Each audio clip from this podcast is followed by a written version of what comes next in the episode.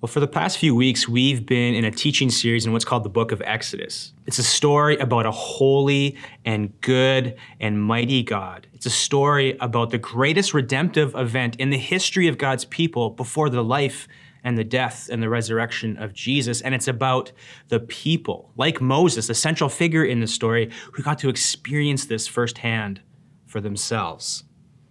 And today, the story of Exodus is going to take us back to Egypt. For the last few weeks, we've been in the wilderness, in the desert outside of Egypt. But today, we're going back with Moses and with God to Egypt. And we're going to begin to see some of the deeper purposes for which God is going to rescue his people out of slavery in Egypt. That's where we're going today. So let's pick it up. Let's jump right in in chapter 4, starting in verse 18. We see Exodus say this Moses went back to Jethro, his father in law, and said to him, Please, let me go back to my brothers in Egypt to see whether they are still alive. And Jethro said to Moses, Go in peace. And the Lord said to Moses in Midian, Go back to Egypt, for all the men who are seeking your life are dead. So Moses took his wife and his sons and had them ride on a donkey and went back to the land of Egypt. And Moses took the staff of God in his hand. And so, for the first time since chapter 3, we are stepping off holy ground in this passage. We're not at the burning bush anymore. We're not in the middle of this conversation between God and a man named Moses that happened there. That conversation is over. Moses has wrestled with God. He's asked God his questions. He's put up the roadblocks and expressed his doubts about why he can't do what God is asking him to do. And God, each time has graciously met Moses in those doubts, in those questions, in that space that he is inhabiting, and reminded him Moses, it's not about you. I will be with you. I will do this through you, Moses. All you need to do is give me your yes and come with me to do this thing that I'm going to do in Egypt. This was the lesson that we learned alongside Moses last week is that what God asks us to do is always more about God than it is about us. When God shows up and he says to you or to me, go talk to that person, go listen to that person, go pray for that person, follow me here, uh, go and do this thing in the world, don't do that, or I've got something I want to do. I got something that I want to redeem in this city or this nation or the world, and I want you to come and do it with me. When God says that, it can be scary, it can be overwhelming, but the good news is, as we learned last week, is that we don't have to rely on our own strength, our own wisdom, our own ability to go and do that. We can actually rely on God's. That God has promised us that He will go with us, that it's more about Him doing through us and for us than it is about us. And that's going to change everything. It changed everything for Moses. It changed everything for him to know finally that it's not about what he could do or what he thought was possible. It was about what God was going to do and what was possible for God. And Moses, well, he had to learn that, and we need to learn that. And we learned it alongside him. And so, as this story starts today, as we come on the other side of this holy ground moment, Moses, he's now learned that lesson to some degree, and he is on board. He is now going to go with God back to Egypt and join him in what he wants to do there. And what we shouldn't see, though, as we begin, is a Moses with every doubt and every question uh, and every struggle erased forever. What we shouldn't see is a Moses who will never struggle again with God and what God asks him to do. See, I don't think that would be true to the human experience. I don't think that would be true to the story of God in Exodus um, as it goes on. I don't think that's how we should view it because the reality is, is that Moses even though he is now going, he still struggled. He still had moments where he questioned God and got discouraged. There were still moments of ups and downs and everything in between. It was still not always easy for Moses to join God in what he wanted him to do. And we don't even have to wait that long to see this. I mean, next week, we're going to talk about this. Moses, he gets really discouraged and he gets angry with God because God doesn't do the things that he wants him to do, that things aren't going to go the way that Moses thought they would. And so, as we go along and as Moses starts returning to Egypt, let's not forget that the struggles we have may go with us as we go with God. that they may rise up from time to time. And maybe the new experiences we have are going to create new struggles and new challenges and new questions for us. That's just a part of what it means to follow Jesus. It's not always easy. It's not always clear cut. It's not always smooth and neatly organized. But here's the thing the struggle is worth it because Jesus is worth it. God is worth it. This holy God, this caring and loving and powerful God, He is worth it.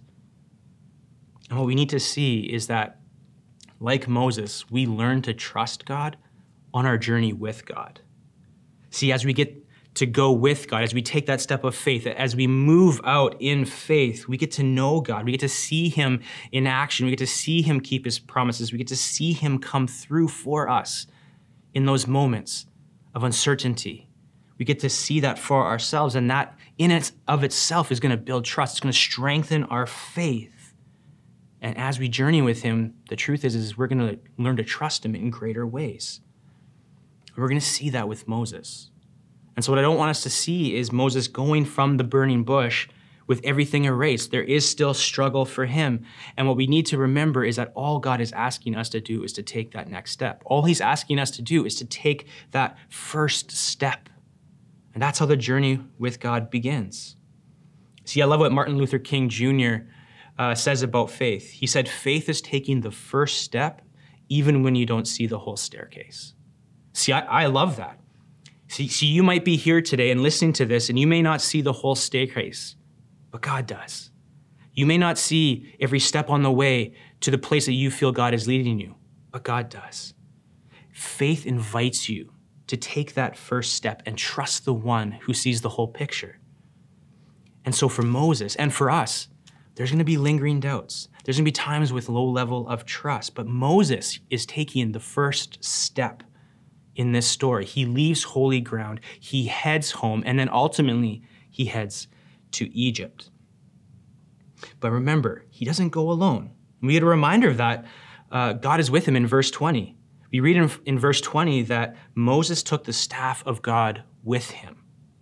And this, this might seem like a throwaway comment, but it isn't. It's actually a really important comment because the staff is going to play a, a, central role in the story moving forward. And God's already alluded to the staff several times in chapters 3 and chapters 4. And so when, when it says that Moses is going with the staff of God, it's a reminder that God's presence and power is going with Moses because this is the staff of God. It's not just a, a piece of wood. It's not just a normal, everyday, run of the mill staff. This is the staff of God. It doesn't mean that God is in the staff, it's actually a symbol. The staff is a symbol of God's presence and God's power. It's a symbol of his authority and his supremacy.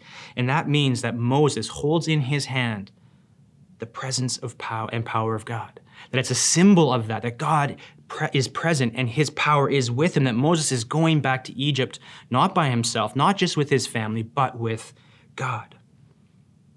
And so Moses is on, a, on his way. The course is set. He's headed back to Egypt with his family and with God. And on the way, God speaks to Moses and says, Moses, this is what's going to happen when you arrive in Egypt. Look at verse 21. And the Lord said to Moses, When you go back to Egypt, see that you do before Pharaoh all the miracles that I have put in your power. But I will harden his heart so that he will not let the people go. Then you shall say to Pharaoh, Thus says the Lord, Israel is my firstborn son. And I say to you, Let my son go, that he may serve me. If you refuse to let him go, behold, I will kill your firstborn son. So in Exodus, we've said this already the main character is God. He's the author, the hero, the catalyst of everything that happens. He is the, the writer and the executor of this story that we are in. So God is the main character. And like every good story, there's a villain. Someone who stands up against the hero, who, whose goals are different, whose goals might be evil, who will do everything in their power to win, to stop the hero. Think Darth Vader in Star Wars, or uh, Sauron in The Lord of the Rings, the Joker in Batman, Lord Voldemort in Harry Potter, Thanos in Infinity War and Endgame in the Bible, think Satan, the adversary, the accuser of God and his people, the evil one. So every story often has a villain. Every great story has a villain. And here in Exodus, we're introduced to that person. It's Pharaoh. the king of Egypt. He's the antagonist. He is going to be the obstacle in the way of what God wants to do for his people in Egypt.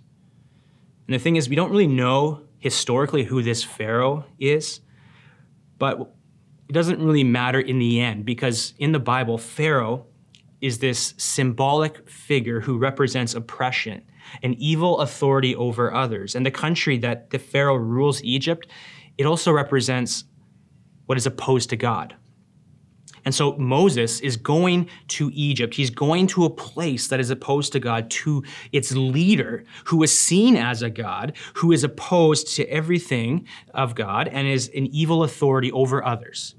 And so he's not just going to go face the leaders of God's people. Moses is going to have to face Pharaoh too, the one who is oppressing God's people, the one who is holding them captive. And in these verses, we see two things about what is going to unfold in Egypt. The first is that God is going to free his people. Pharaoh is not going to win this battle. He won't be the victor, God will. God is going to break the chains of his people's slavery by showing Pharaoh just how powerful and just how great and glorious he is.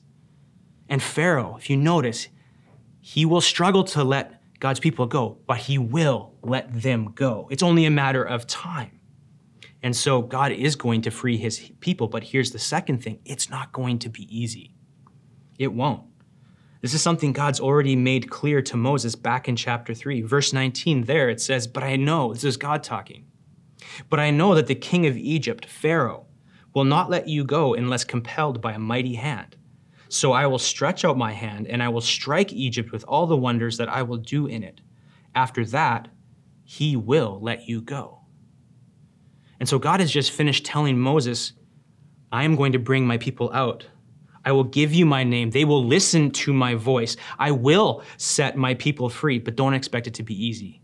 In fact, I'm going to have to use my mighty power, the power of creation, the power over heaven and earth to make it happen. So, rescue in Egypt is going to happen, but it's going to take God doing what only God can do to see it happen. Because Pharaoh is not going to release Israel easily. And the reason why, mysteriously, in verse 21, it, God says this, but I will harden his heart so that he will not let the people go. Now, that's kind of a strange comment from God. I mean, doesn't God want Pharaoh to let his people go? Doesn't he want to see them free? Doesn't he want to lead them to the land of blessing and fruitfulness, to have all that he created them and promised them to have? So, why is God saying, I will harden Pharaoh's heart?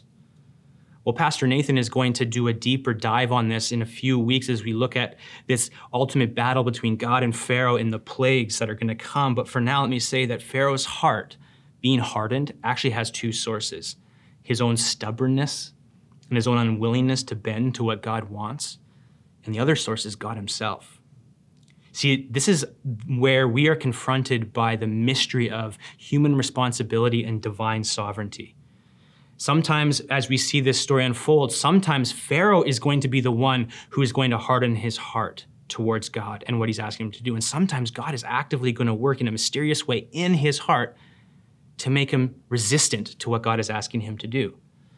And the reality is, is that Exodus and the Bible, it's comfortable with both, even if we aren't, because we tend to lean towards one or the other.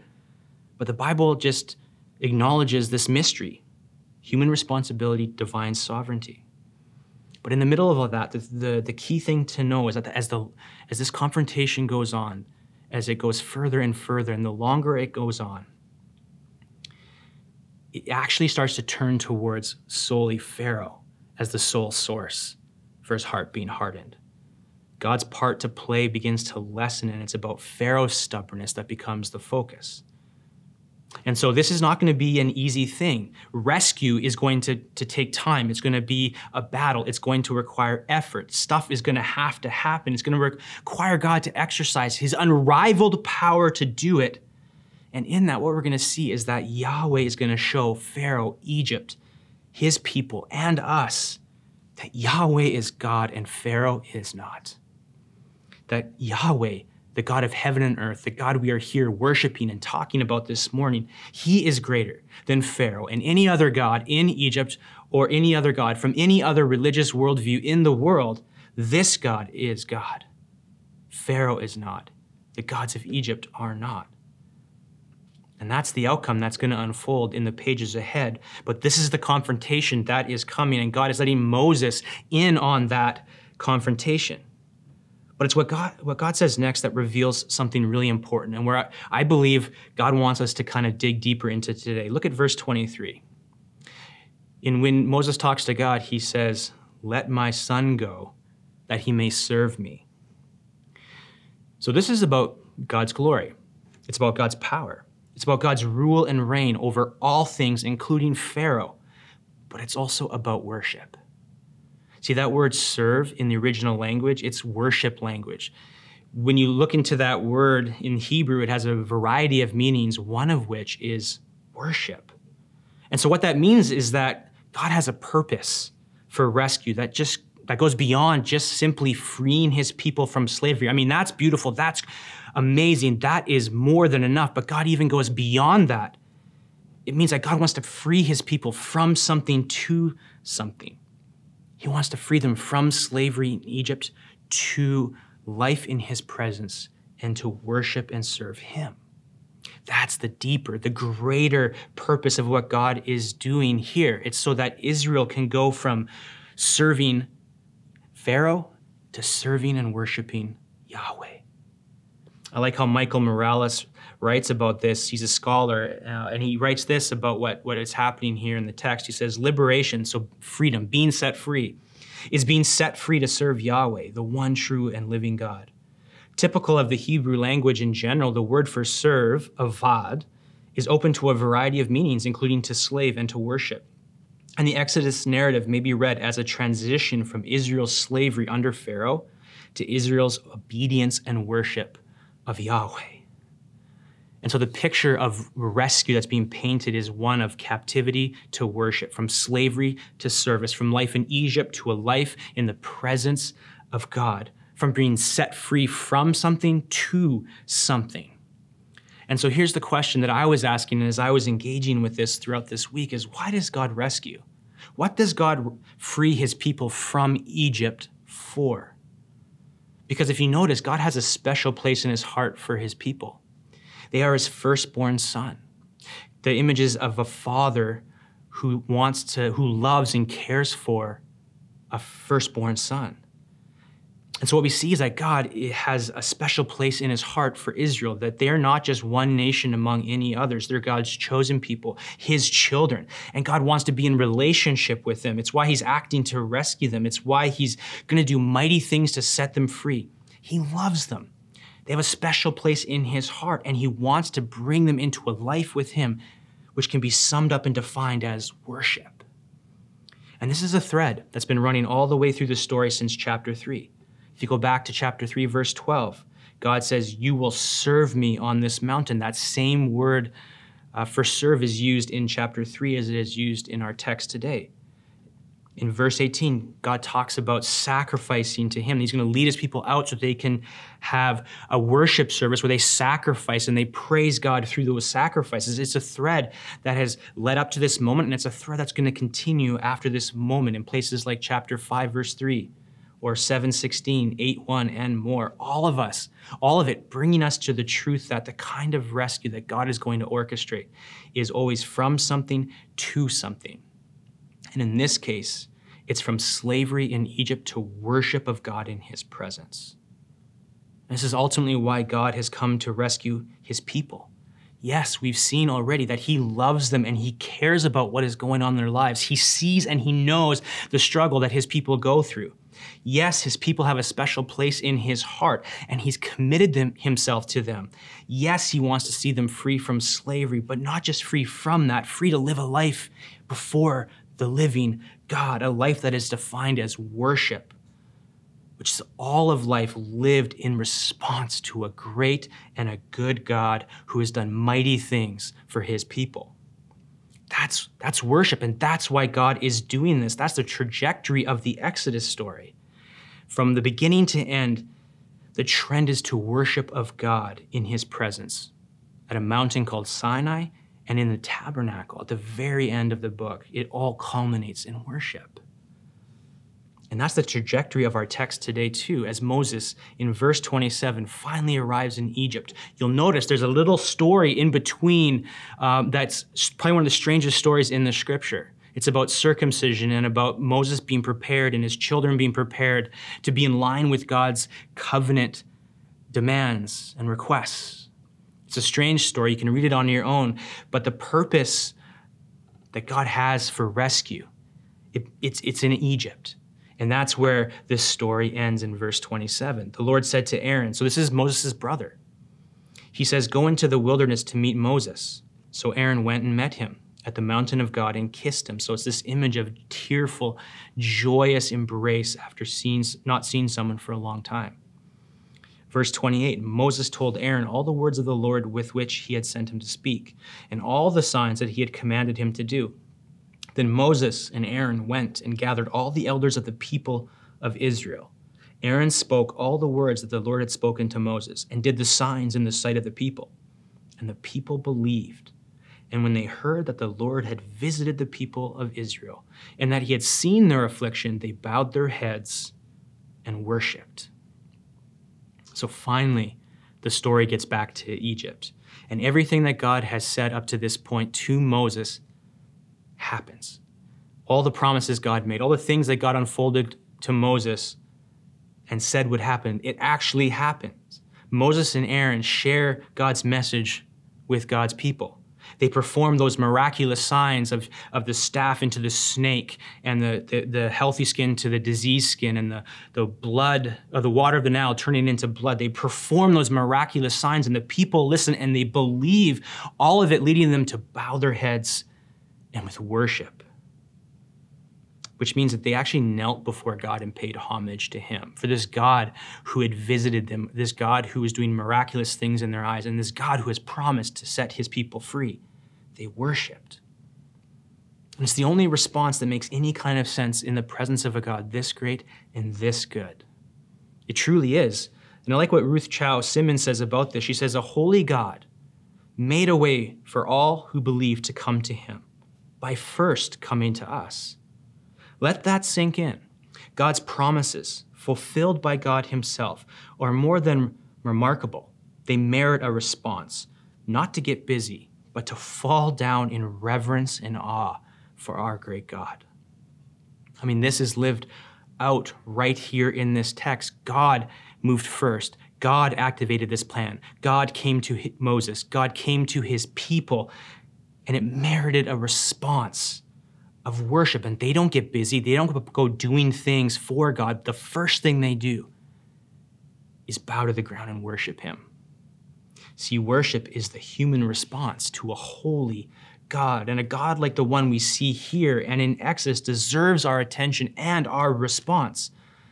Because again, this God doesn't just come and rescue us from slavery, He comes and rescues us into a life with Him. See, at the end of the day, our greatest need is to be rescued not from Egypt, but from slavery to sin, Satan, and death. And God has come to us in Jesus to rescue us from that into a life with Him. That we can actually call the creator of the universe Father and experience a fatherly kind of love that we can't find anywhere else. See, in Jesus, God has rescued us into a life with Him. And so, salvation in Jesus, what God has done in Jesus is about so much more than just getting a ticket to heaven. It's about a life with the God of universe, a life in his presence, a life that is summed up as worship, that all of our life is lived as a response to this great God and what this great God has done. We have this rescue in Jesus. God's made a way for us in Jesus to experience this. And God is going to make a way for his people to experience this more fully in the Exodus story. See, a God like this deserves our attention and response. And the only response to this God, this God who is so worthy, is worship. We were made to worship him, we were rescued to worship him. But here's the problem we don't always worship God, but we worship something or someone else, don't we? See, we, we all worship something we all worship something. Anything that your life or my life rises and falls upon is something that you worship. So much so that David Foster Wallace, he was a novelist, and he, in, a, in, a, in a commencement address he gave, he actually talked about this. And he said, In the day to day trenches of adult life, there is actually no such thing as atheism. There is no such thing as not worshiping. Everybody worships. The only choice we get is what? To worship. See, we humans, we're worshiping beings. That's how God made us. It's hardwired into our DNA. We can't help but look for something to give our devotion and our attention to. It's built into who we are. And so the question is not if we are worshiping, but what we are worshiping. It's how we're made. We're beings that worship. And so a good question to ask is what has my worship? What has my worship? What is my life rising and falling upon? That if I have it and it's going well, life is good. But if I lose it or it doesn't go as well as I want, that my life doesn't go so well. What does your life rise and fall on? That is a good question to ask, to investigate what you are actually worshiping. And so I encourage us, encourage you to investigate, ask those questions, and see where those questions lead you. Because some of us, we need to recalibrate our worship. See, we're following Jesus. We like him and his teaching. We maybe even love him, but something else in our life has pushed him out and has our attention and our devotion more than him. Could be another person, could be your job, money, sex, power, your phone, acceptance and approval. Whatever it is, if it's not Jesus, it can't carry the weight of your worship. It wasn't made to. Only Jesus can carry the weight of your worship. Only Jesus is worthy of your worship. So ask, what has my worship right now? Ask and see where it leads. Maybe that's you today. Maybe you are following Jesus and you need to figure out what has truly got my worship. But maybe today you're here and you're not quite there yet. You might be skeptical about Jesus. You might be skeptical about this whole thing still, and that's okay. Keep coming, keep searching. But I wonder if there's a restlessness within you that you're trying to, to feed, that you're trying to bring rest to. See, all of us experience some level of restlessness. And I would encourage you, if you are experiencing that as you are listening today, don't ignore it because it's there for a reason. In fact, it was actually put there by God.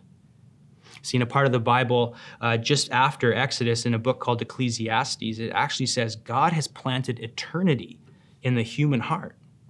That there's something in the human heart that longs for eternity, that longs for God, to be connected to the transcendent, to worship something that is worthy.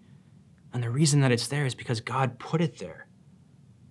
And this, this longing, this, this ache in our souls, it makes us look for and search for something to put that restlessness to rest.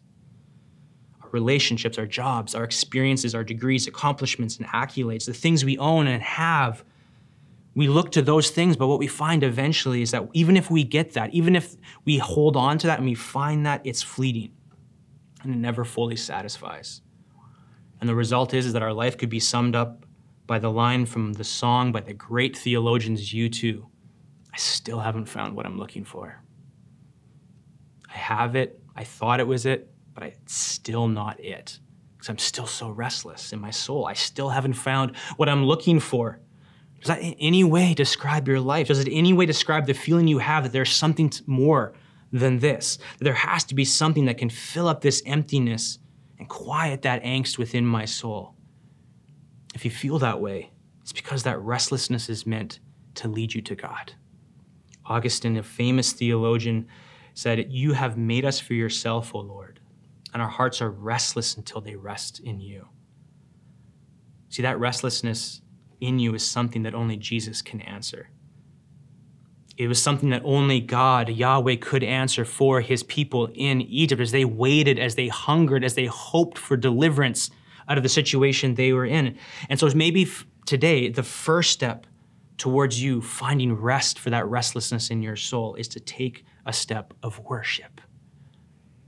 To go to our YouTube channel and listen to or sing along with some of the songs that we have there to go out into creation today and witness the beauty and the wonder of what God created, all of it pointing to who He is. Go worship there. Maybe it's listening to your favorite songs about God or, or reading a book that stirs your affections for Him or reading your Bible or praying, going for a walk with someone you love and talking about God. All of it is worship. All of it is what God created you and rescued you for. And God's rescue in Egypt and his rescue in Jesus, it all points us to this one reality that we were made to be in the presence of God. We were made to worship him.